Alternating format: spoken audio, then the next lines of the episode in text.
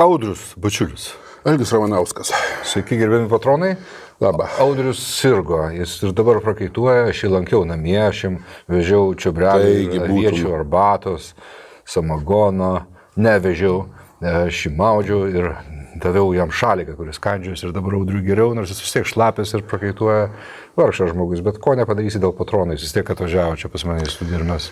Jie, žinai, kažkaip sakoma, kad peršalimas praeina per savaitę, e, negydomas per septynės dienas gydomas, bet dabar jau dvi savaitės blemba ir bliauskaka. Nieko, matai, tas pasisidėjimas su manim, su patronais, jis yra terapija. Temas matote. Ir pirmas klausimas, kurį mes norim panagrinėti, yra škirpa. Tiems, kas nežino, kas įvyko, pasakysim, kad Vilniaus miesto taryba, dominuojama Šimašiaus Hebros, Taip. nusprendė škirpos alėją pervadinti į... Trispalvės berots. Jo. Nu, tai sakant, patenkino o, Kremliaus žydiškųjų lobistų, aš taip juos pavadinčiau, kadangi žai- žaidžiama žydiška linija ten. Tas Grantas Gočinas, šitas, e, kaip ten jisai, Zurofas, Kacas, ne, Kacas čia tylėjo, bet čia uh, Arkadijus šitas, Vinokūras labai, labai draskėsi. Uh, Emanuelis Zingeris įsipaišė šitą kompaniją. Tylėjo, tylėjo, suprantate, o jau po balsavimo pasakė, jei kaip gerai, žinai. Iš esmės tai yra uh, lygiai ta- tas pats polimas, suprantate, prieš Lietuvos uh, pasipriešinimo judėjimą, kuris prasidėjo išpoliais dar uh, prieš Ramanauską Vanagą. Nu, va, va, pačios Vanagaitės, kai buvo tas parašymas, čia buvo pirmosios salvės. O paskui, kai prieš Ra- Ramanauską Vanagą nepaėjo, tada puolė generolą Vietrą ir. Vietra, vietra seniai jau puldinėja. Ne, tai, bet tai tiesą pasakykim, tai, tai, tai buvo. Prisimena, pamiršta, prisimena, pamiršta. Jo. Nu ir paskui tada ir prikybo prieš kirpus. O, nes matai, Ramanauską Vanagą, nu tai čia jau buvo neįmanoma kažką tai prikipti, tuo labiau tai ak- akvizų didvyris nukankintas NKVDistų ir komunistų. Plus visai perlaidojimai čia jau turėjo užsikimšti, žinai. Plus Izraelio ambasadorius parodė labai aiškę mhm. poziciją aplankydamas Vanago dukrą, nu čia jau, Aiškiau nebūna. jau aiškiau nebūna. E, Su e, Noreika Tai kaip buvo, nu, o, buvo e, iškilmingai sudaužyta jo e, atminimo lenta. Ir, ir Šimašius akivaizdžiai buvo nu- nusprendęs, kad tegul taip ir būna, suprantate, kai sudaužyta, bet kaip kilo baisus pasipiktinimas, nors aš pas labai fainą tokį memą nupaišiau, žinai, patenkinto Šimašiaus, žinai. O, tai jisai ma- matyt sureagavo, suprantate, ir, ir ta, ta lenta buvo atkurta, pakabinta atgal. Ten buvo kažkoks teisinis aspektas, kažkas atkapstė, kad tai buvo padaryta vis dėlto Vilniaus valdžios. Taip, tai buvo Vilniaus valdžios sprendimas padarytas. Supranti, pozicija buvo, kad tai buvo... Jo, tai čia buvo maždaug kažkas iniciatyva. pakabino, ar mes čia nežinom, suprantate.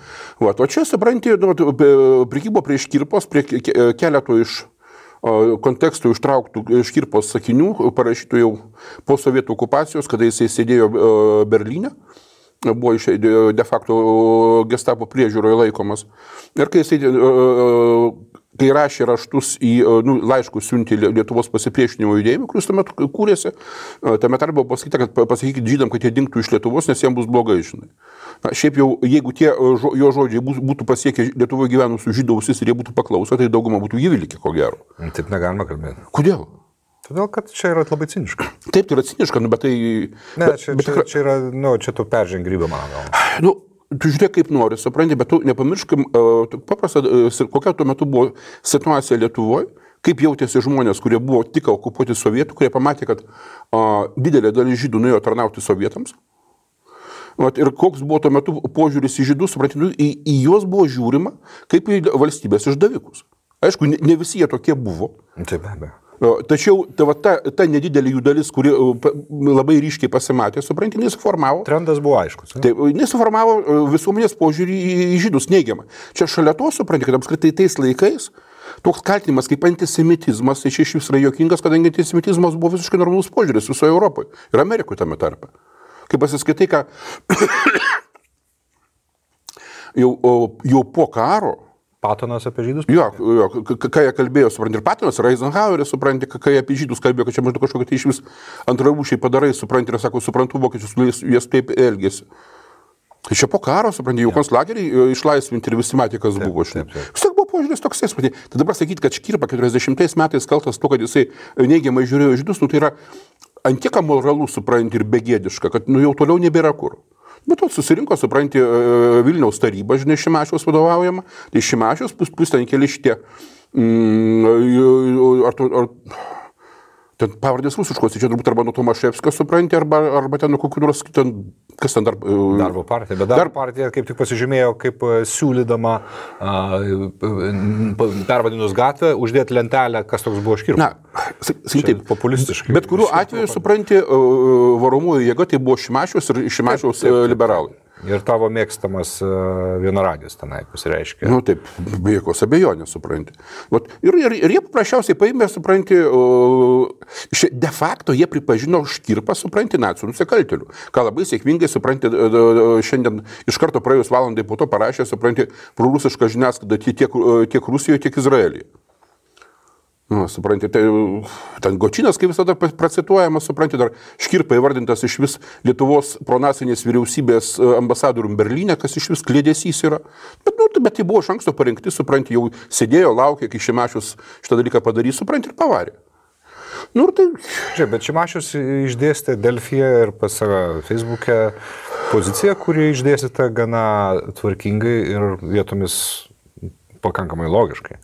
nu, Ir ten teigiama, jeigu taip sumarizuojant trumpai, kad Škirpa sakė žodžius, kurių sakyti nereikėtų. tai žiūrėk, tai... e, Ir, ir dar ką Šimašius sakė, kad e, čia yra e, politinis, kaip, kaip jis išsireiškia, politinis e, ar etinis įvertinimas ir kad čia nėra teismas. Se- Sekundėlę. A, Politinį įvertinimą, supranti, galima duoti žmogui, jeigu jisai veikia politikoje. Iškirpa ir amžinatlis. Vardai suteikiami gatvių asmenims, dėl kurių sprendžia kažkokia istorinė komisija, tai yra istorikai turi apsispręsti. Tai nėra politiniai sprendimai, nes čia ne šimašiaus reikalas. Iš esmės, jeigu dabar a, Tevinės sąjungos atstovai Vilniaus taryboje, kurie balsavo prieš ir kurie vienintelį garsiai išnekėjo prieš. Jeigu jie būtų nuseklus, jie dabar turi staigiai paduoti teismą šitą sprendimą, Taip. kaip netiti- netitinkantį procedūrinių normų, supranti, dėl uh, Vilniaus miesto gatvių pavadinimų. Mhm. O žiūrėsime, tą dalyką padarys ar ne. Nes aš dar vieną... Uh, Nėra Vilniaus e, savivaldybė aukščiausias organas sprendžiant gatvių pavadinimą. yra kažkokia tai... Taip turėtų būti. Ja, yra kažkokia tai uh, istorinė komisija, kuri rašo rekomendacijas ir, ir pagrindimus. Rekomendacijas. Nu, tai taip, bet, bet būtent be jos, supranti, pagrindimų šitą e, e, pavadinimai neduodami. Čia nėra taip, kad, supranti, kas susėdo Vilniaus miesto tarybai, nusprendė, o mes dabar pavadinsim kažkieno tai vardu gatvę. Ten paukščiukų gatvę tu gali pavadinti ar žuvyčių. Mhm. O jeigu nori duoti, supranti, istorinio veikėjo pavadinimą, e, reikalinga motivacija. Na gerai. Vat, ir matai, bet, e, žinai, formalumai, formalumai, suprantu, čia buvo labai aiškiai pasakyta, kad vienas iš Lietuvos e, pasipriešinimo e, komunistiniai ir sovietiniai okupacijai, supranti, vadų, o škirpa toksai yra, jisai vat, yra bjaurybė, nacijų kolaborantas, niekšas, antisemitas, galbūt netgi holokausto šitas įkvėpėjas, kaip čia, kaip tai išneka visi šitą visokie arkašos vinokūrai ir panašus. Ir gočinai, nekalbant apie visokius kitus. Ir tą dalyką pripažino Vilniaus miesto taryba, vadovaujama e, Šimašiaus. Vat, e, čia yra tas e, politinis aspektas, apie kurį labai gerai parašė e, Filosofas. Skrupskelis, kas sako, kodėl visa šita publika neatakuoja tų Lietuvos veiksnių, kurie iš tikrųjų buvo antisemitai, kurie iš tikrųjų buvo nacijų parankiniai, Impulevičius, tas pats Raila tenai, kurie iš tikrųjų yra susitepę ir, ir krauju, ir kurie nu, buvo labai aiškiai pronaciniai provokiški. Raila krauju gal nesitepė, bet... Bet, nu, bet jisai bu- bu- buvo vienas iš, kurie iš tikrųjų, supranti, buvo pronaciniai, mhm. neabejotinai. Bet kadangi jie nėra Lietuvos pasipriešinimo e, sovietams simbolių, jų niekas nepuola. Čia yra, supranti, labai aiškus polimas būtent prieš Lietuvos antis, e, antisovietinę rezistenciją. Ne jo, kad ten istorijos ieškojami, kai čia va- vapa visokie vinokūrai, supranti, ir, ir, ir, ir kartu su jais susimetę. Štai, yra toksai istorikas Nerijus Šepetys. Taip. Jisai, Kaip tik norėjau. jo, jisai škirpos neapkenčia zoologiškai. Aš manau, kad skirpos neapkenčia zoologiškai. Kas, Nu, kas, per, pas- per, kas per nusprendimas? Nu, aš, klausyk, du aš paskaičiau, ką jisai ten rašo, supranti. Tai jisai, ra- aš irgi paskaičiau, ką jisai rašo. Jisai, kiek aš suprantu, jis žmogus ištyrinėjęs škirpos pasisakymus ir jis radęs ten paprasčiausio melo ir pagirūniškumo. Nu, tai, tai klausyk, nu, pas tai zoologiškai pas kokį politiką, kuris rašo praėjus 40 metų memoarus, būna viskas tiksliai parašyta, supranti, pagal, pagal istorinius faktus ir pas kurį nėra pagirūšniškumo. Tai klausyk, jis iki tokio dalyko tas šepetys nesišnekėjo, kad jis pareiškė, jog škirpa greičiausiai netautinė vėliava iškėlė į nuo pilies bokštę raudoną vėliavą. Ten buvo kažkokia metafora, man atrodo. pažiūrėjau. Ne, jisai aiškiai, kad čia maždaug da- su proletarais jie buvo susimetę, tai greičiausiai raudoną ir pakėlė. Tai yra, Jis kvestionavo patį faktą, kad škirpa iškėlė Taip, ir Nes, ta- nes tų anot, anot Čiapečio nėra, nėra, nėra to įrodymo. Tiek sekundę. Bet čia kalba e, ne apie tai, kai, e, bet būtent tai yra parodymas, kad šiepetys škirpos nekenčia zoologiškai. Tai Ne, va- aš nesutinku su Nu, tai. tvarkoj, Aš bet- manau, tai yra įrodymas to, kad, ši, kad e, šepetys škirpą nagrinėjo ir turi pagrindo kažką Ne, teikti. ir, ir, ir kategoriškai neigiamai įvertina. Taip? Sutinki, sutinki. Aš- tai va, tai va Je- šitą... Jeigu jis turi pakankamai pagrindo tam, tai Lauk, tai valio. Tai, tai, nu. Žiūrėk, šios atveju svarbu tai, kad uh, istorikas Nerijus Šepetys, kuris tyrinėjo škirpos veiklą, jį vertina išskirtinai neigiamai. Nu, ir, ša, ir, pala, pala, pala, sekundė. ir šalia to jisai labai aiškiai rašo, kad škirpa tikrai nebuvo nei antisemitizmo ideologas, nei kažkaip taip e, skatino holokaustą Lietuvoje. Tai yra tas žmogus, kuris tyrinėjo škirpos veiklą ir kuris yra labai neigiamai nusistatęs apie škirpą, kategoriškai atmeta pagrindinį kaltinimą škirpai, kurį pateikinėja gočinai, vinokūrai, šimašiai ir visi kiti. Bet va apie ką kalba yra. Gerai. Lygiai taip pat kitų, kur nepabėgsi, supranti, nuo oficialaus e, pranešimo, supranti, jau kaip prasidėjo sukilimas Lietuvoje, dar škirpa e, sėdi vokiečių arešte, bet e, kadangi jisai skaitosi vienas iš sukilimo lyderių, aiškiai paskelbta, pulkininkas škirpa paskelbė, kad žydai Lietuvoje persikėjimų nebus. Tai yra dokumentinis faktas. Mhm. Tai, supranti, ir, ir kabint po to, supranti, kad jisai ant- antisem, antisemitas, supranti, ir prisidėjęs prie holokausto, nu, sakau, tai čia reikia, tai visiškai nepadarumą. Dar vienas įdomus dalykas. Kadangi Gabrielius Landsbergis mane sė- sėkmingai yra blokavęs labai seniai per visus profilius. Tai va, aš nemačiau, supranti, galbūt girdėjai, ar uh, Tevinės sąjungos pirmininkas kaip nors pasisakė iš kirpos klausimų. Nemačiau. O aš irgi nemačiau, niekur negirdėjau. Tai, e, iš esmės, supranti, visas reikalas paliktas uh, Audronio Žubaliui, uh, šitam Kasčiūnui. e, Kašiūnui ir Kamiliai Šeraitė. Mhm. Na, Kamilė tai šiaip jau galėjo nevažiuoti šokti. Į Ukrainą. Jo. Galbūt tas jos vienas balsas nebūtų lėmęs, bet, nu, bet labai negražiai pasirodė. Tačiau ir faktas tas, suprantate, kad partijos pirmininkas nuo vieno esminio politinio klausimo, kuris yra labai svarbus tos partijos rinkėjams, pasiplovė. Šiaip tai jo, su tuo sunku nesutikti. Jeigu, jeigu jis iš tikrųjų nieko nesakė. Nu, bet tai, jeigu jis būtų kažką pasakęs, tikrai būtų ištriubėję. Nu taip, sutinku. Taip, kad čia, žinai, supranti, e, nes kai mes matom, supranti, nuoseklų, žinai, kodėl, pavyzdžiui, e, sovietai taip puola, o, ne sovietai pavadinkime, Maskva, žinai, čia bus tikslesnis apibūdinimas. Nors iš... Tarp, Nu, nu, aš- tarp, tarp dabartinės Rusijos ir Sovietų aš didelio skirtumo Aš tai nematau, žinai. vadinu paprastai, tu žinai, mano pozicija, Nu aš vadinu rusų fašistais. Na taip. O, supranti, kodėl vat, Maskvai šitas dalykas yra toks svarbus? A, jiem reikia pirmiausia, vat, a, tas Lietuvos okupacijos faktas, jisai yra neatsiejamas nuo pasipriešinimo okupacijai, kuris buvo pasireiškia būtent sukilimu 41 metų birželio. Nes dabar kaip išeina, vadinasi, 40 metais sovietai užima Lietuvą, pasipriešinimo faktiškai nebuvo jokio. Taip. Tame tarpe, supranti, žydų komjaunimas iš Vilijampolės sutiko su gėlėmis tankus, mhm. kas irgi yra faktas. Taip. Vat. Ir staiga praeina o, metai laiko, mažiau metų iš esmės laiko, ir lietuviai masiškai sukyla prieš sovietus. Supranti? Tai yra, truputį daugiau negu metai. Birželio 15, birželio 22. Nu. 23. tvarkoje, metai. Metai su kapeikom. Bet tas faktas, supranti, kad vadinasi, uh, valstybė, kuri buvo šiaip jau draugiška Sovietų sąjungai visą laiką, Taip. valstybė, kuri žiūrėjo į Sovietų sąjungą kaip į savo uh, karinį sąjungininką, ta- tame tarpe prieš, Prieš Lenkiją. Lenkiją ir tame tarpe prieš Vokietiją, kadangi vis tik tai Vokietija atėmė iš Lietuvos klaipėdos kraštą. Išvakarėse, taip. Jo. Ir staiga ta valstybė, kuri buvo, na, būtent tokia, žinai, pakankamai prorusiška, kur prezidentas sakė, kad tokioje situacijoje maždaug reikia geriau dėtis prie Ruso, kadangi vokiečiai kaip labiau kultūringa nacija, supranti, mus Asimiliuos. e, asimiliuos, supranti, o rusai niekaip. Štai žmonės masiškai sukilo, vadinasi, kažkas turėjo būti padaryta tokio, kad staiga ta, tie žmonės, kurie buvo draugiškai tau nusitikę masiškai sukilo. Nu, e, Latvijoje to sukilimo nebuvo, tačiau Latvijos pasipriešinimas e, e, sovietam ir masinis įsirašymas, tarkim, Latvijų legioną, kuris kariavo su sovietais, irgi tą patį rodo. O juk Latvija apskritai buvo viena prorusiškiausių tautų Rusijos imperijoje dar. Mhm. Jiem vokietis buvo priešas. Taip. Ir staiga iš dalies, iš dalies estai irgi. Ne, ir, ir aš tai iš dalies, aš tai aš ten, nu, aš mažiau žinau, aš neapsimu kalbėti. Ne, mes kažkada minėjom kažkada iš laidų, kad buvo gana masiškas reiškinys, kad Latvijai ir estai tampa stačiatikiais kaip... Taip, taip, taip. Nu, jie eidavo. Pozicija prieš- būtent, prieš kaip, kaip prieš vokiečius vietinius. Vadinasi, tai ką turėjo padaryti e, sovietai per vienerius okupacijos arba sovietinės valdžios metus, kad žmonės, kurie iki tol buvo nekentę, supranti, vokiečių ir kurie mylėjo rusus, taiga masiškai prieš juos sukilo ir nuėjo kariauti. Mhm.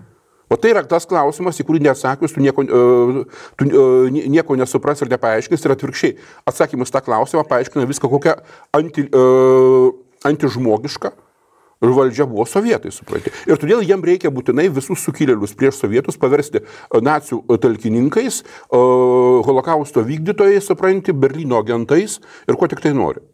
O tai yra, tai yra jų vienas iš tų esminių punktų, kur, kuriam labai lengvai pasiduoda, tiesą sakant, ir mūsų bent jau o, ta politinio ir istorinio elito dalis, kuri gali priiminėti sprendimus, kokius uh, Lietuvos istorijos klausimus labiausiai nagrinėti, kokius ne. Tu žiūrėk, praėjo uh, 30 mečiai nepriklausomos Lietuvos, o, o Birželio sukilimas vienas iš labiausiai esmingiausių Lietuvos pasipriešinimo sovietams momentų. Uh, Įvykis, kuris de facto atkūręs Lietuvos valstybingumą, tik labai trumpam laikui. Latvijai ir estai neturėjo sukilimo. Čia mūsų, mes, čia yra tai, ko mes galim didžiuoti. Taip. Ir vadinasi, nei knygos apie tai parašytos, kurios būtų populiarios, mhm. nei uh, komiksai, nei uh, kompiuteriniai žaidimai vaikams, nei filmai sukurti, bent, bent televizijos serialai. Mes, vadinasi, klėdim, suprantis, padarysim žalgeris geležies dienas, suprantis, skelbiam ten konkursus, sugus dalinam šimtus tūkstančių. O gal net ir milijonai ten buvo skirti, supranti, litų dar tais laikais visokiam filmam apie uh, prieš istorinius laikus, kur, nu, kur gal, iš esmės yra pasakos. Kažkuria prasme. O čia, supranti, tai yra dokumentuoti įvykiai, su daugybė didvyriškų žygių, supranti, Taip, taip. su tautos pakilimu, nu nieko nepadaryta. Todėl, a Jėzus Marija, kaip čia paskui tenai, čia vat, su vokiečiais mes kartu buvom kaip ir susidėję, nu nebuvome su vokiečiais susidėję. Taip, buvo po to žydų holokaustas, buvo, bet tai, ne, bet tai buvo vienas po kito sekęs, supranti, bet vienas iš to neišplaukiantis momentai. Ne. Žiūrėk, aš tau...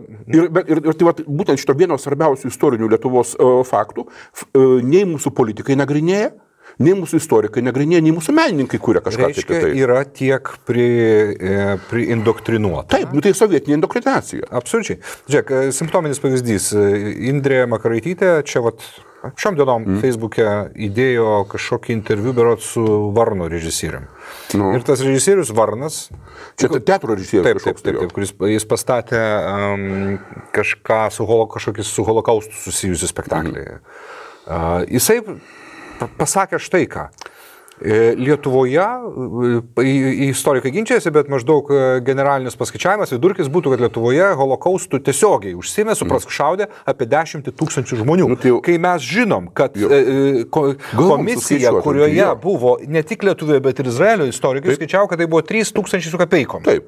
O tiesiogiai šaudė 500 su viršum kažkur. E, tai, tai iš kur tas varnas ištraukė skaičių 10 tūkstančių? Nu tai menininkas iš, iš lubų paėmė. Na. Ir tas yra simptomiškas, suprantate. Ir tas saviplokos e, pilna, pilnas, pilno socialinė medija. O tai yra todėl, kad jie baisiai bijo, kad mes kažką pasakysim, iš karto mūsų užsipuls vadinasi Kremliaus propaganda, E, užsipuls Kremliaus propagandos parankiniai vietoje esantys, Soky Vaškevičiai, supranti, Vinokūrai. Nu, ir, ir kas, Kaščius nėra Kremliaus propaganda. Jis, nu, labas rytas. Man, man, žiūrėk, ka- kas, vadino š- škirpą nacijų šunim? Man jis yra ne, pro, ne Kremliaus propagandininkas, o durnelis.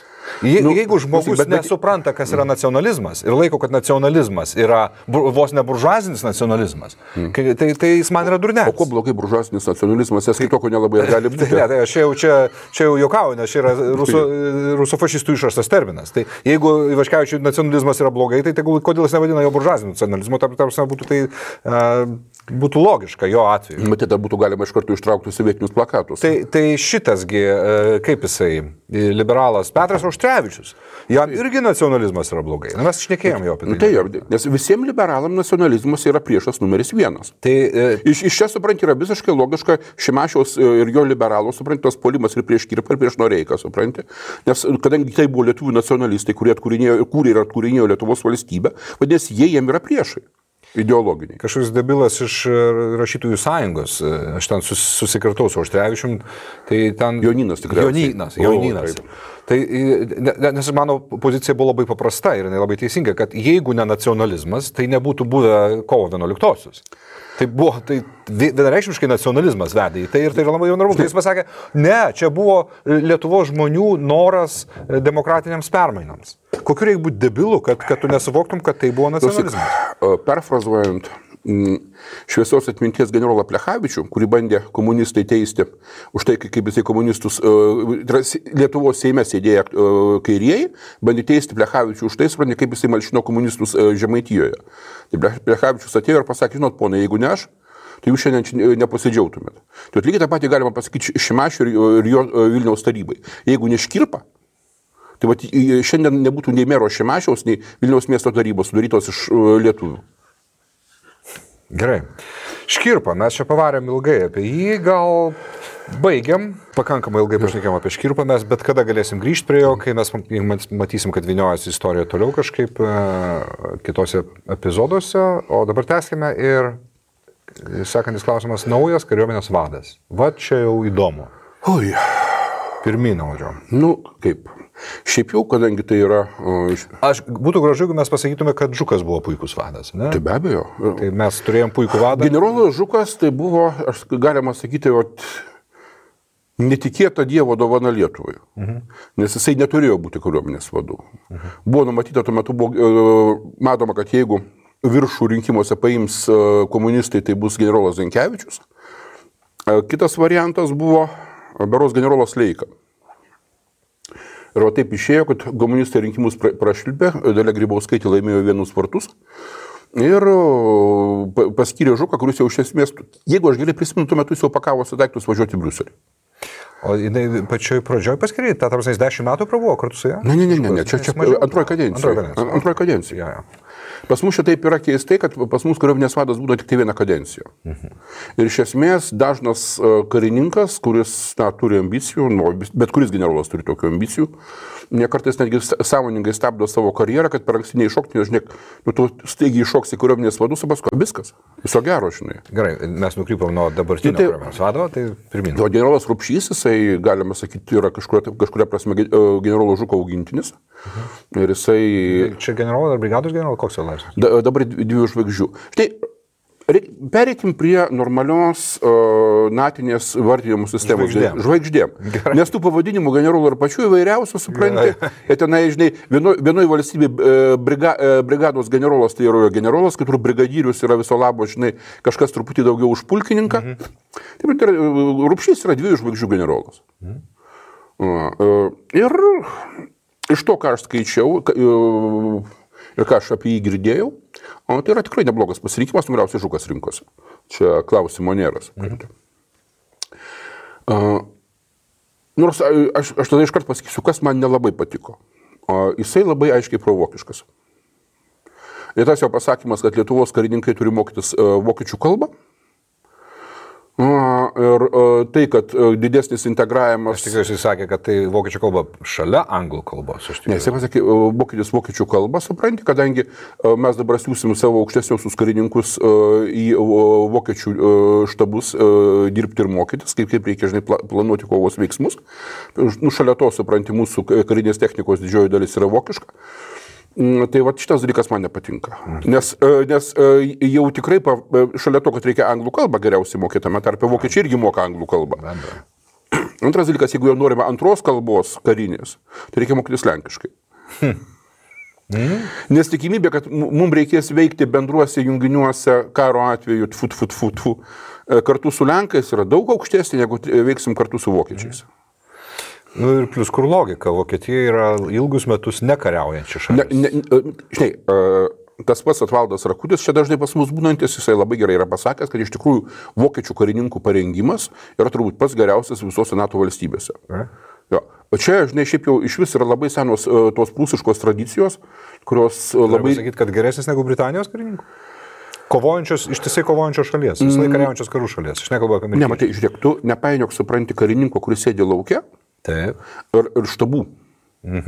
Gerai. O, o štabų veikla, nors visi taip sako, ai štabistai, ai štabistai, bet iš esmės štabo darbo greitis ir tikslumas labai tiesiog įtakoja, supranti, veiksmus laukia. Aš nebejoju. Jo. Ir šiaip jau, ką reiškia geras prūsų štabistas, tai geriausiai pasirodė Napoleono karais, mhm. kada Napoleonui niekaip nepavykdavo e, su- sunaikinti prūsų armijos. Jisai duoda mūšį, supranti, prūsų armija sumušama, Gražiai pasitraukia. išsilaksto, supranti, Ir susirenka. ir susirenka. Jo, jo, jo. Kadangi, supranti, yra štabai, yra iš anksto išduoti įsakymai uh, pralaimėjimo atveju, kur eiti, pro kur eiti, supranti, kur susirinkti. Ir va, supranti, šiandien uh, prūsų armija pralaimėjo, supranti, Napoleonas švenčia pergalę, poryt prūsų armija vėl yra. Ir ateina į pagalbą Wellingtonui. Ką, ir ateina galiausiai, supranti, atjoja Bliucheris su savo juodaisiais fraišarais ir pasako, pirmin mano vaikai, nieko įimti į nelaisvę. Man, nu, paskui, aišku, legendinis, supranti, Šlifenas su jo planais, prūsų, prancūzų karas, kurio, kurio e, pasiekoje e, Prūsija tapo imperija ir sukūrė vieningą Vokietiją.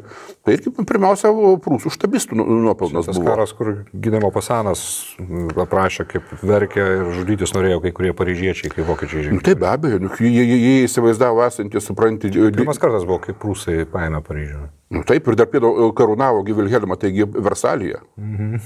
O tai didelė dalim štabai, kadangi būtent kariuomenės didžiulių junginių pagal tuos laikus permetimas vienu metu į konkrečias vietas geležinkeliais, nu, tai buvo tuo laiku kažkokia tai revoliucija. Mhm.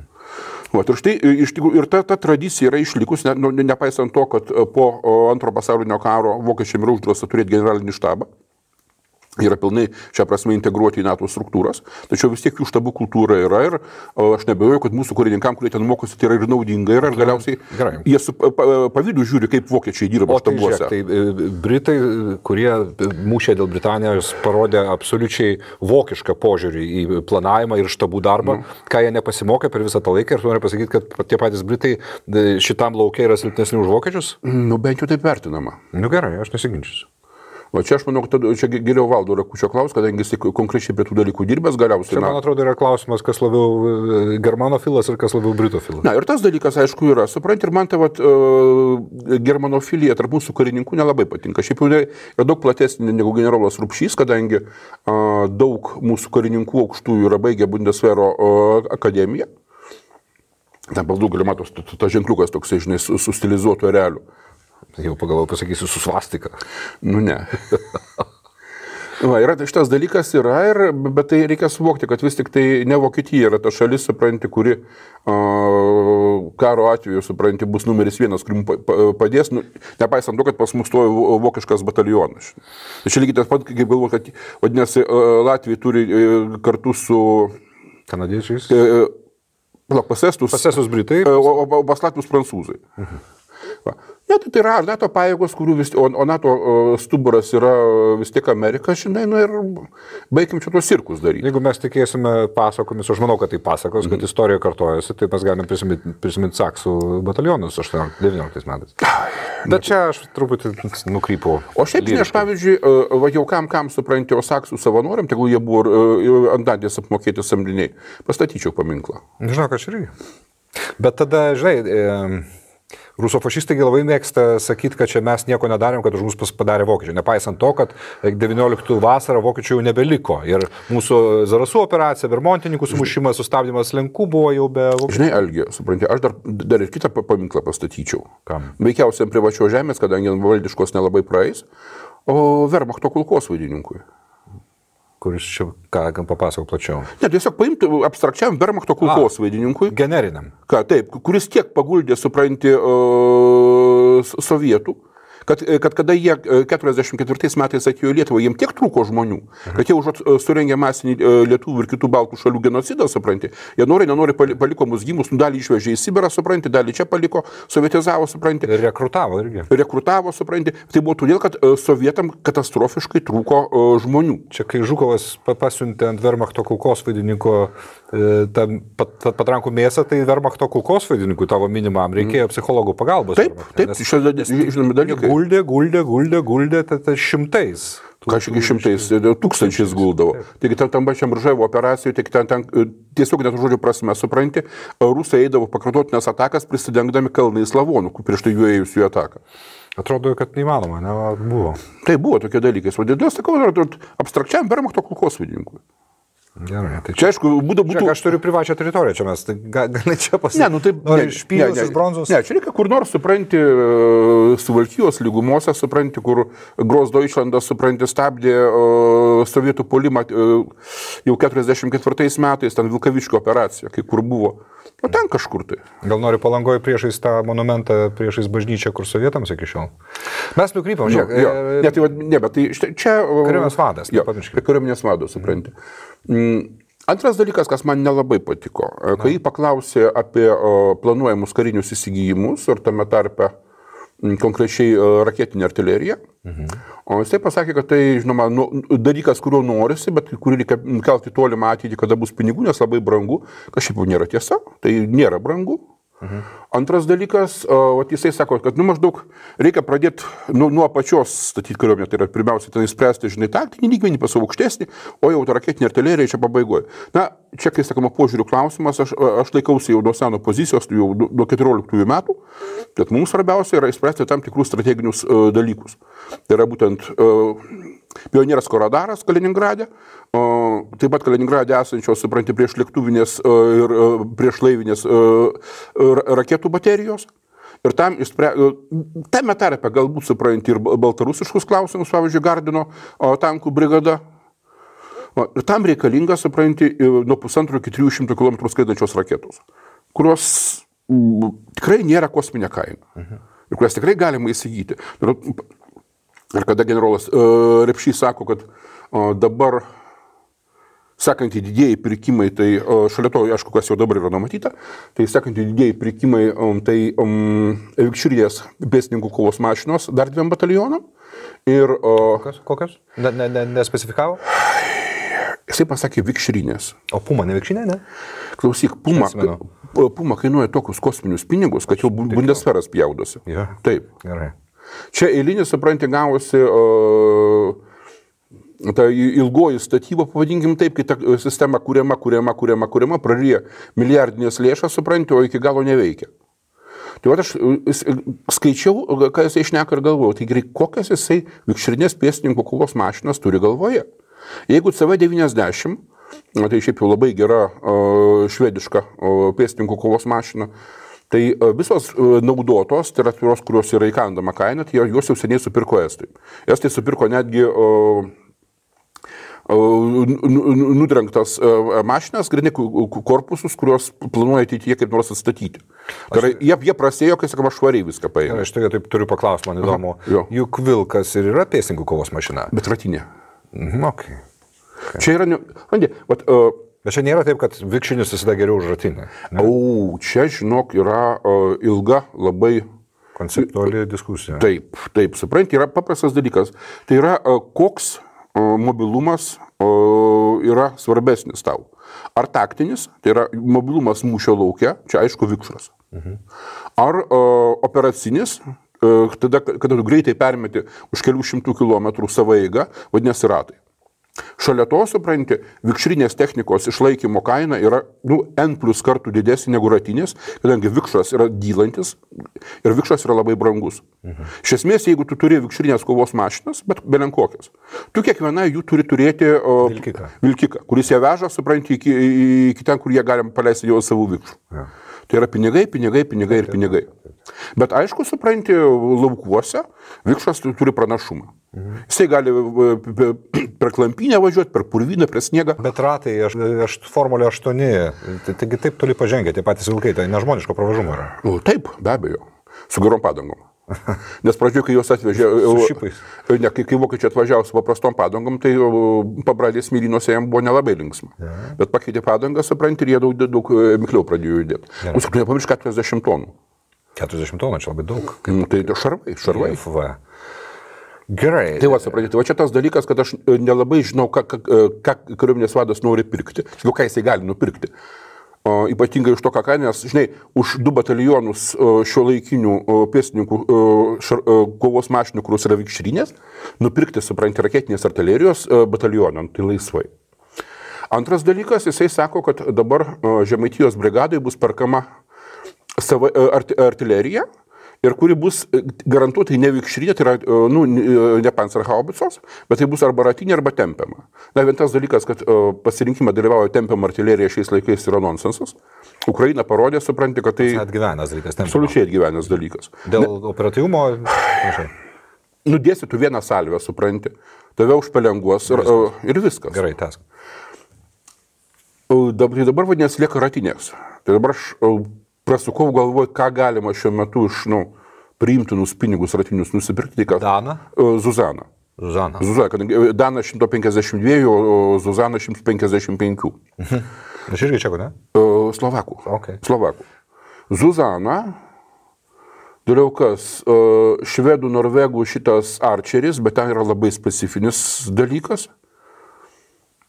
Mm, Ir kadangi jisai gaminamas labai maža serija, ten jo kaina, nu, nežmoniška bus. O toliau kas, suprantate, tie prancūzų, suprantate, ant, ant sunkvežimio užmesti, nu, atsiprašau, bet tai, na, aišku, jie mobilesni, bet tai jie visiškai nešarvuoti, pliki yra. Jie, jie, jie buvo padaryti papuasų vaikymui kolonijose. O čia vat, man tokie įdomus dalykai. Bet vat, kas man, e, kas patiko, tai yra, e, jisai labai aiškiai kalba apie mm, va- e, šitos e, vadovavimo tech, e, technikos užpirkimą. Tai yra, nu, kad brigada, kuri dabar jau virsta visavertė brigada, kad ją operatyviai vadovauti reikalingi ryšiai, reikalingos valdymo sistemos ir kiti dalykai, reikalingi bepiločiai. Tai yra tikrai labai svarbu. Ir kas man labiausiai patiko iš visų naujojo kariuomenės vado minčių, tai jisai žiūri, kad mūsų batalionai visi, tame, įskaitant tuos, kurie yra geležinio vilko brigados sudėtyje, turi tapti batalioninėmis taktinėmis grupėmis. Tai yra, jisai turi, kiekvienas batalionas turi turėti savo inžineriją ko- kovos, Čia, tai, čia, čia labai įdomus momentas. Tai, kuo skiriasi batalionas nuo taktinės batalioninės Taip. grupės. Ne? Tai Jo. pavardink. Tai yra ba- batalionas šalia to, kaip yra ba- batalionas mechanizuotas arba motorizuotas, supranti. Turi, e, jeigu daroma taktinė grupė, supranti, vadinasi, jisai turi turėti savo e, inžinerinį aprūpinimą, jisai turi turėti savo logistiką. a, Pilna, tai yra e, ir, ir kovinė, ir, ir, ir tenai maistas, vanduo ir, ir kiti dalykai. taip. Jisai o, turi, turi turėti savo priešlėktuvinę gynybą, jisai turi turėti savo artileriją. O batalionai neturi, bent jau stingerių. Čia nesiskaito kaip prieš lėktuvę. Mm. Gerai, gerai. Toliau. Va, ir, tai- ir, ir kad kiekvienas batalionas turi prireikus, turi, turėti, e, turi sugebėti veikti savarankiškai.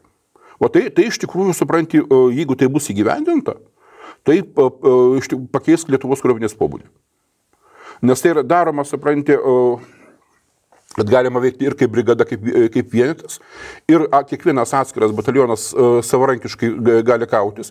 Nu, įsivaizduok, tarkim, Rusijos e, e, raketos išveda iš rikiuotės, tarkim, e, štabą Rukloje ar dar kažkur, tai brigados štabą, supranti, arba kur- šitie, kur yra Kapsų gatvėje tenai, ar kaip ten ta gatvė vadinasi, prie, prie, prie, prie oro uosto.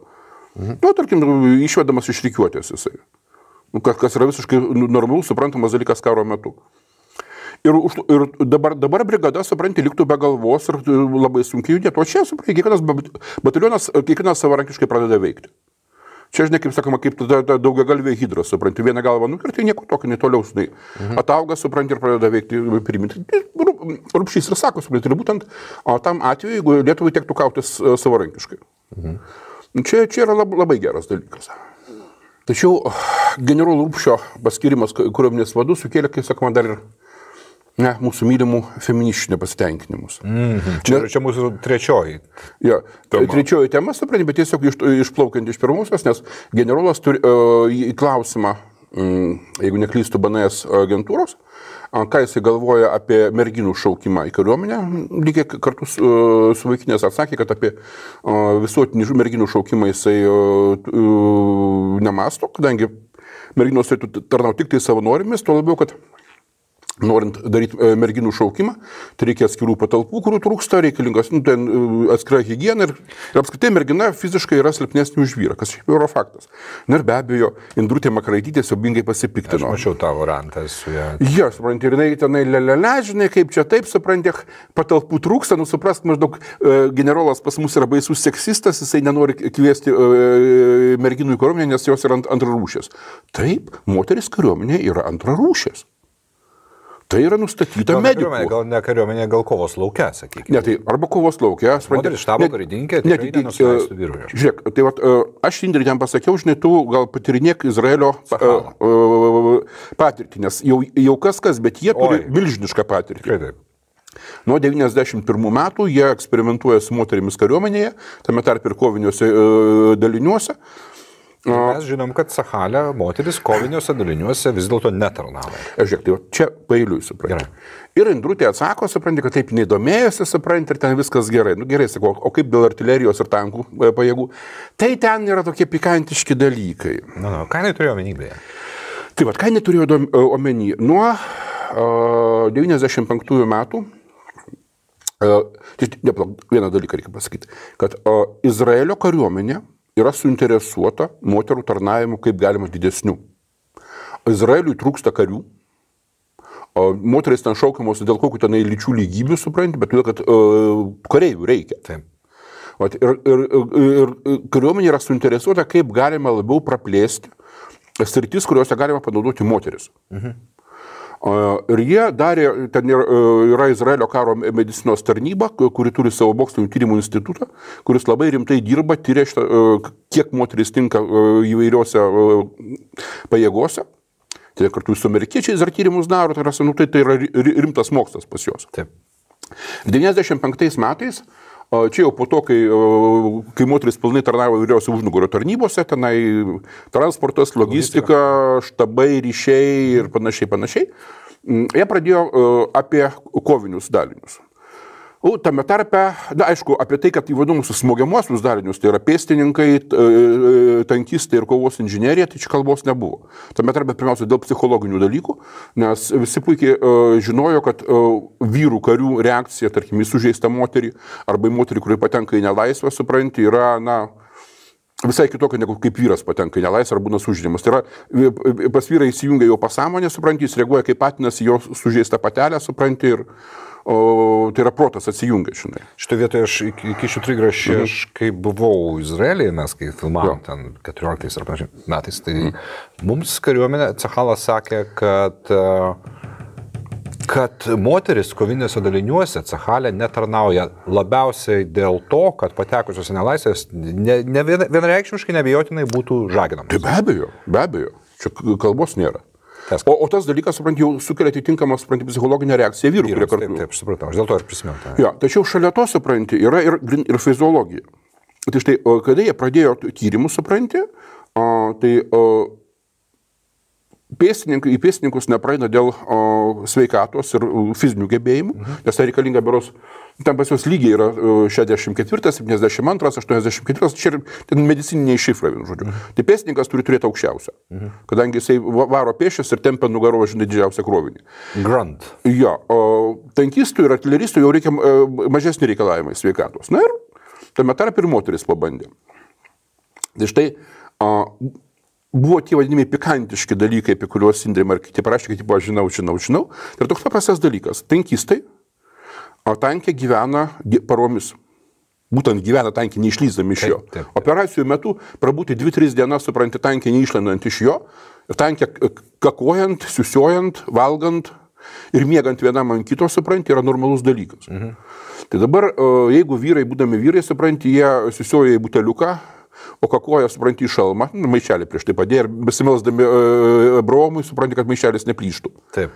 O paskui viską tiesiog išmeta e, per užpakalinės duris, pranti ir, beje, aišku, ten tų rankų ir užpakalio nepasiplausi, ten kvapas dar toks. Bet yra dugne e, dangtis, aš Ne, ne, tai, už, už, ne, tai už, užpakalinės durys yra, supranti. Bet tai, žinai, jeigu tu stovi poste, kur aplinkui uh, arabai, žinai, tame tarpe snaiperiai, tai vėliau tu ten atsidaręs galinį liuką, supranti, kažką tai darysi. Nes ten gali būtent tuo momentu ir laukti. Mhm. Dabar tu įsivaizduoji, kad uh, ekipažas randa moteris. Nu, baisus kaifas, ne?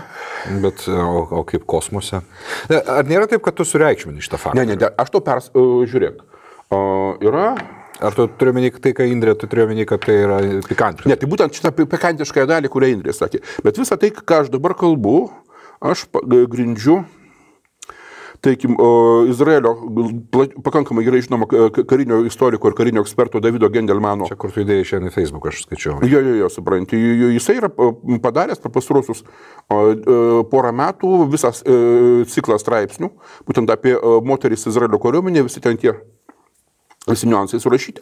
Ir jisai savo visus tos dalykus jisai grindžia tame tarpe, štai pasakysiu, Izraelio karinės medicinos tarnybos, būtent karinės fiziologijos instituto tyrimų, kuris buvo paskelbtas 2015 metais kariuomenės žurnale Marahot kuris vadinosi Moterų integracija į kovinės specialybės fiziologinis aspektas.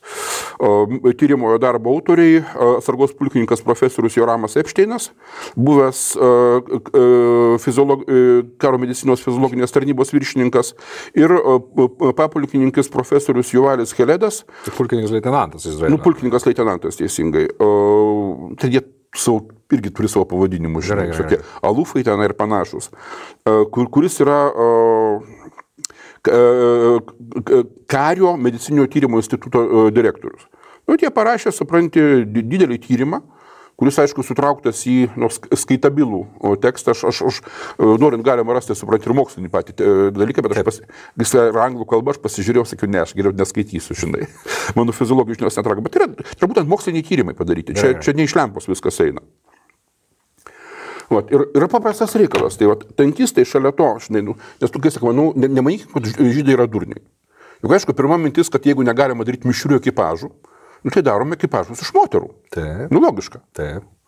Nu, o tam, kad, kadangi tu negali daryti, kad vat, vienas, tarkim, tai yra tankų kopa, žinai, tri, du tankai vyrai, trečias tankas moteriškas, tai irgi negalima daryti, nes, pavyzdžiui, nu, bus kažkas tai sužeistas ar uh, iš moteriško ekipažo, suprantu, tu vyrų nepakeisi jo. Nu, jie iškart tankų kopą darytų. Iš atrinko savanorę, supranti. Sportininkės ten, sakai. Sportininkės, ten aš pasižiūrėjau nuotrauką, žinai, nu, ta gimnastija, tai matosi, kad tokia smulkesnė, ten kita regbi žaidus, ten kita dar ten kažkokio, žinai, nu. okay. nu vat, bet tai, žinai, dar atrankos proceso metu trečdalis atkrito. Tai jau sportininkės užmotivuotos. Kiek mes pirmosios moteros tankistės būsim, žinai. Ir tai, nu, fiziologiškai nepatraukia. Žiūrėk, tankė Pats sunkiausias dalykas kariaujant. Ne, ne ten tupėti, supranti, tris dienas, žinai, ir kakuoti šalmą. Tai yra, tankį reikia tampyti trakus, kurie sveria. O tankį reikia o, tie borto papildomi šalvai. Vikšrus remontuoti, ką tu turi minėti? Taip, taip. Gerai. Mokėti suremontuoti vikšrą. Taip. Gerai, tvarkoju. Tam, kad suremontuoti vikšrą, reikia nuimti šoninių šarvų sekcijas, kurios irgi sveria, mhm. nepadarysi jos lengvesnės. Mhm. Tam, kad uh, prižiūrėti variklio, tai yra uh, kasdienį priežiūrą, supranti, prieš važiavimą, po važiavimo, reikia nukelti variklio šarvinius dangčius, kurie sveria. Mhm. Šalia to, supranti, svediniai, žinai, po 23 kg. Mhm. Tai pas lengviausias dalykas. Nu viskas, nu nepaveža mergos. O kodėl nepaveža, suprantate, o yra tam pačiam tyrimė. Aš, aišku, aš visko galbūt nesuskaitysiu, nes čia, žinai, kilometras teksto. Bet va tiesiog apie vyrų moterų fiziologinius skirtumus, kurių jokia, suprantate, feministiniai genderizmai, suprantate, nepakeis, žinai, daryk, daryk ką nori. Taip, taip, taip, taip, taip, taip, taip. Čia ilgas tekstas, tai aš tik tai prie skaitmenų. Tai va, čia Izraelio kariuomenės tyrimai, tačiau iš esmės e, juos galima Gerai. ekstrapoliuoti bet kokį. Taip. Vidutinis moterų ūgis yra 12 cm žemesnis už vyrų, vidutinis svoris 10 kg menkesnis, raumenų masė vidutiniškai 20 kg mažesnė. Procentais skaičiuojant, bendra moters masė yra 20 procentų menkesnė už vyro, raumenų ir skeleto masė mažesnė 40-45 procentais, o riebalų masė 20-25 procentais didesnė. Dėl to jūs aišku su minekais šaltyje. Tas yra... Šarvas.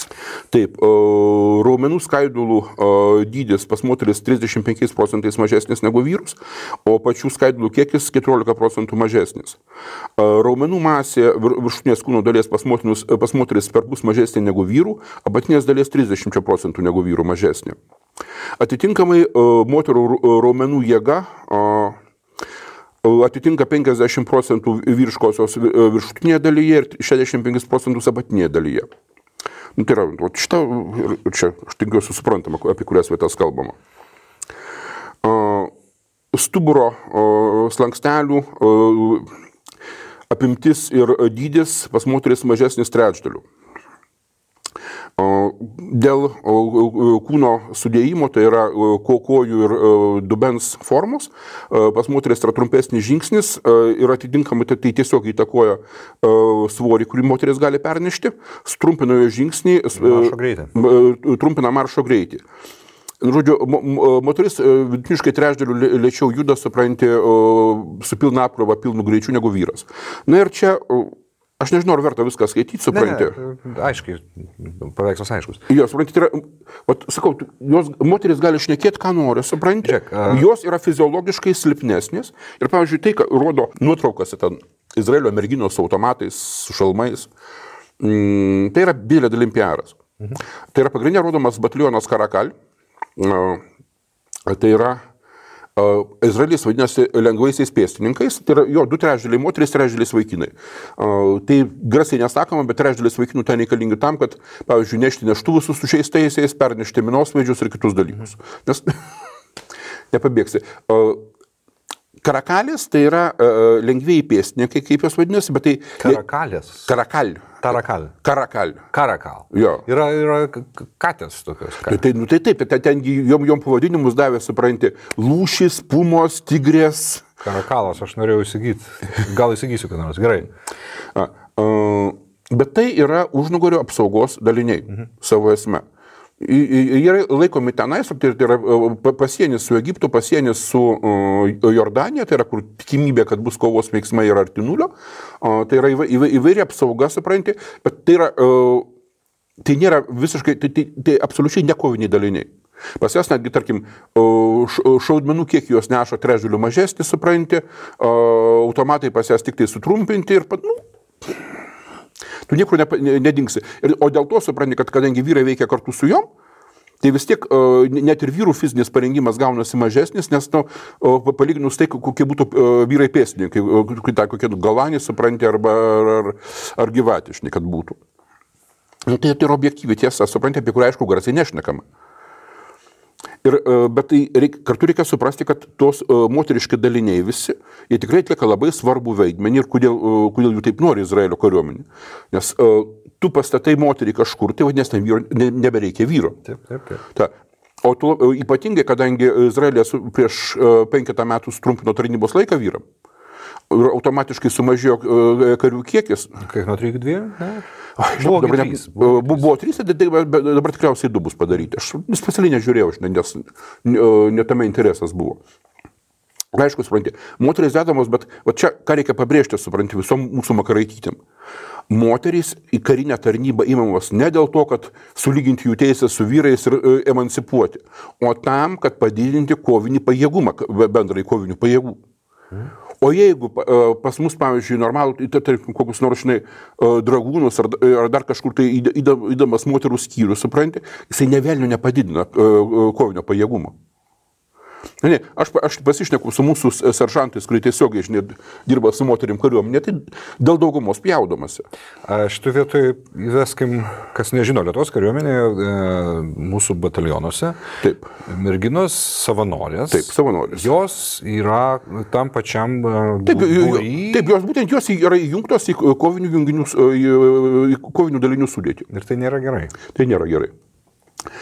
Uh, nu, aš galiu papasakoti, kam, ką aš išgirdėjau iš, iš Gerai, aš atsiprašau, bet šitoje vietoje, o kaip yra, pavyzdžiui, Norvegijoje? Ten yra moteris irgi privaloma. Ir ką tu pasakysi apie tai, e, Facebook'e turbūt daug kas atsimena, prieš metus gal buvo labai įdomus filmukas NATO susuktas mm. apie norvegų uh, tankistę. Čia- Ekipažo vadą, jo, tokia vikingė, tokia...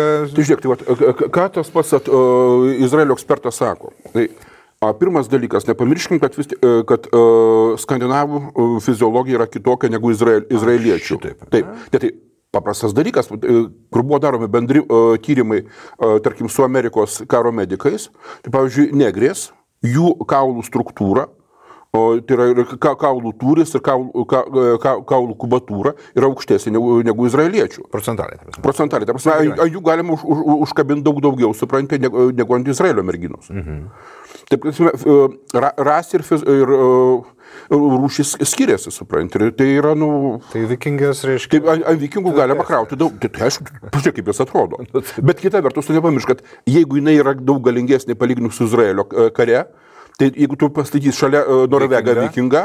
tai iš, e, automatiškai... Tas ant to išeina. Jo, tas ant to išeina. Ja, O tai antras dalykas, aš dabar nesimenu, ar tai buvo pas Norvegus, ar tai buvo pas Švedus, bet buvo prieš keletą metų skandalas, kada buvo, o, vyko šitos pratybos žiemos karo sąlygom ir įkritimas į vandenį. Mhm.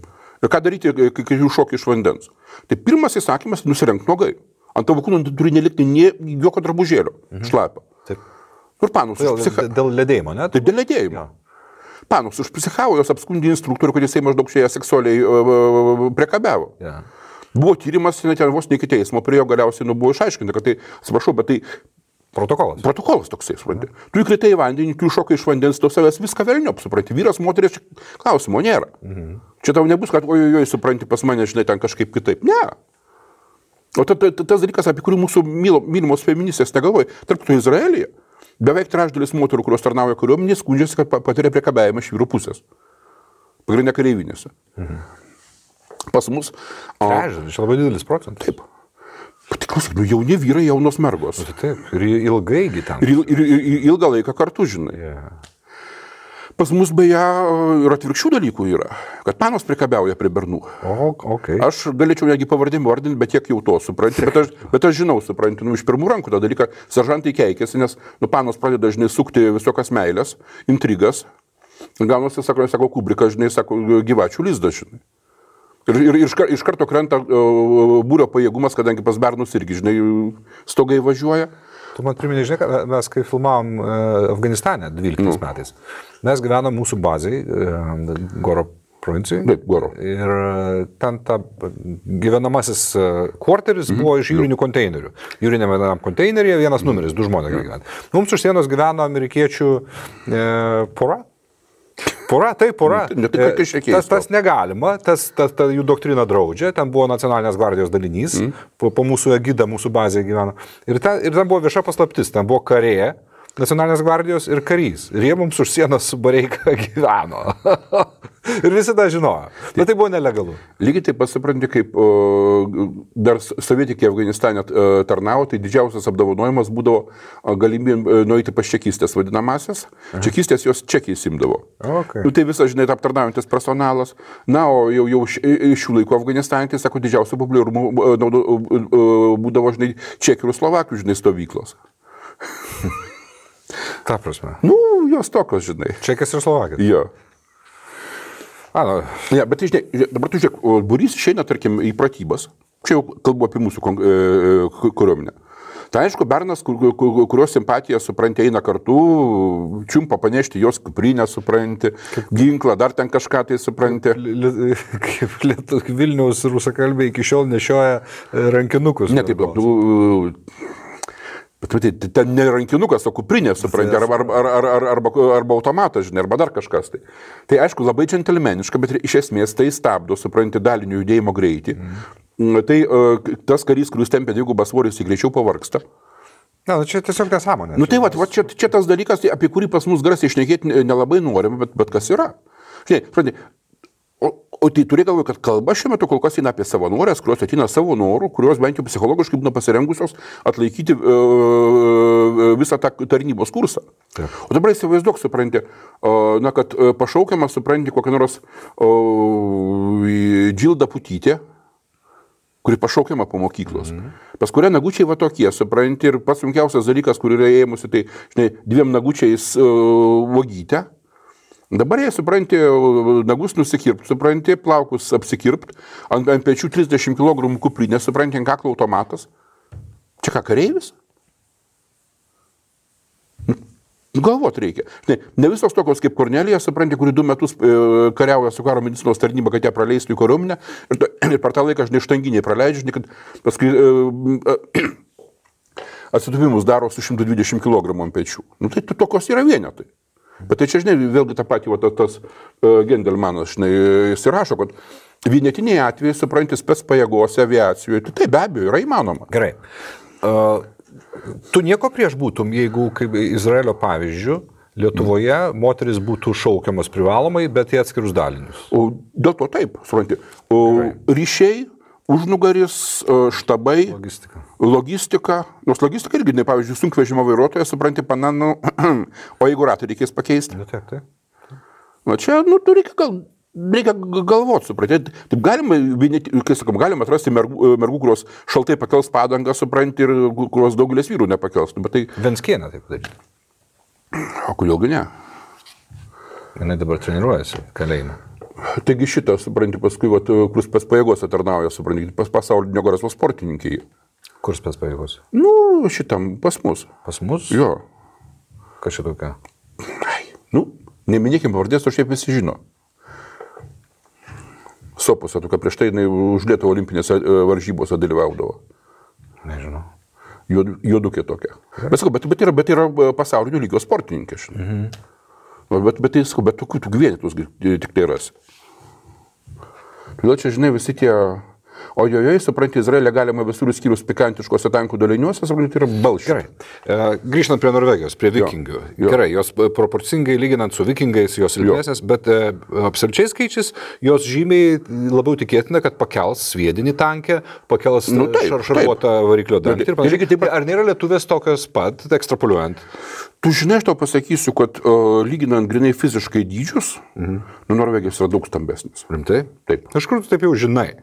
Nu, bent jau aš esu matęs, supranti jas. Aišku, aš galbūt esu matęs tik tai tas, kurios čia, na, galbūt va, to, tokias Galbūt irgi tik, tik internete kokiam porno saitę man. veiktų. Aš, tu, aš pagalvoju, kad e, norvegiškas porno, tai geriau nežiūrėti, supranti, nes ten tokia porno, žinai, kad... Tu žinai, neseniai čia buvo duomenis vėl, ka- kasmet e, Žiūrėk, aukščiausi- aš- aš- aukščiausi aš- žmonės Stefanėlė, pasaulyje. Tu, Tai tu galiausiai pasižiūrėk, kad gatvėje pas mus kokios panos dabar vaikšto. Tai net, netgi palyginus su, su, su, mūsų laikų panom jos turbūt kokia 10 cm žemesnės.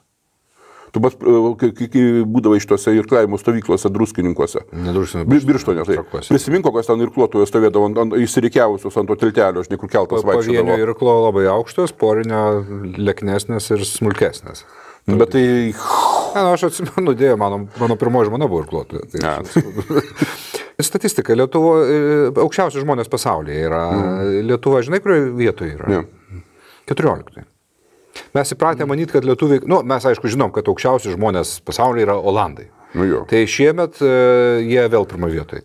Lietuviai yra tik tai 14 vietoje, mes manėm, kad mes irgi labai aukšti. Mes lenkiam Suomius 15 vietą ir atsiliekam berots nuo vokiečių, kurie yra 13 vieta. Tai, O trečioje vietoje, žinai kas tokie? nu. Estai. O antroji, žinai kas? Mm. Latvijai. Pirmoji Olandai.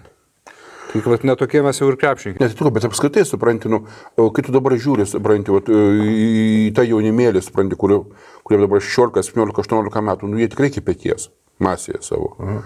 O tu tarpu nueini į į tą, tą patį šeimą barą, kur renkasi daug maž bendra amžiai, nu visi ir panašaus į rūgą.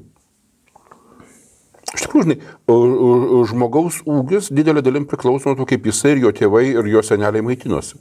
Sakai. Taip?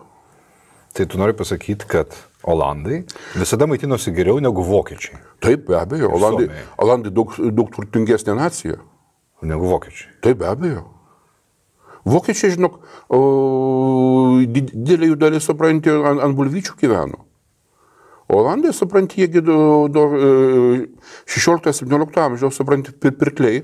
Tai palauk, tu, tu prieštrauji savo dabar, nes uh, tu, tu susijai, ką tik susijai lietuvių sumažėjimą su neseniai įvykusiais įvykiais.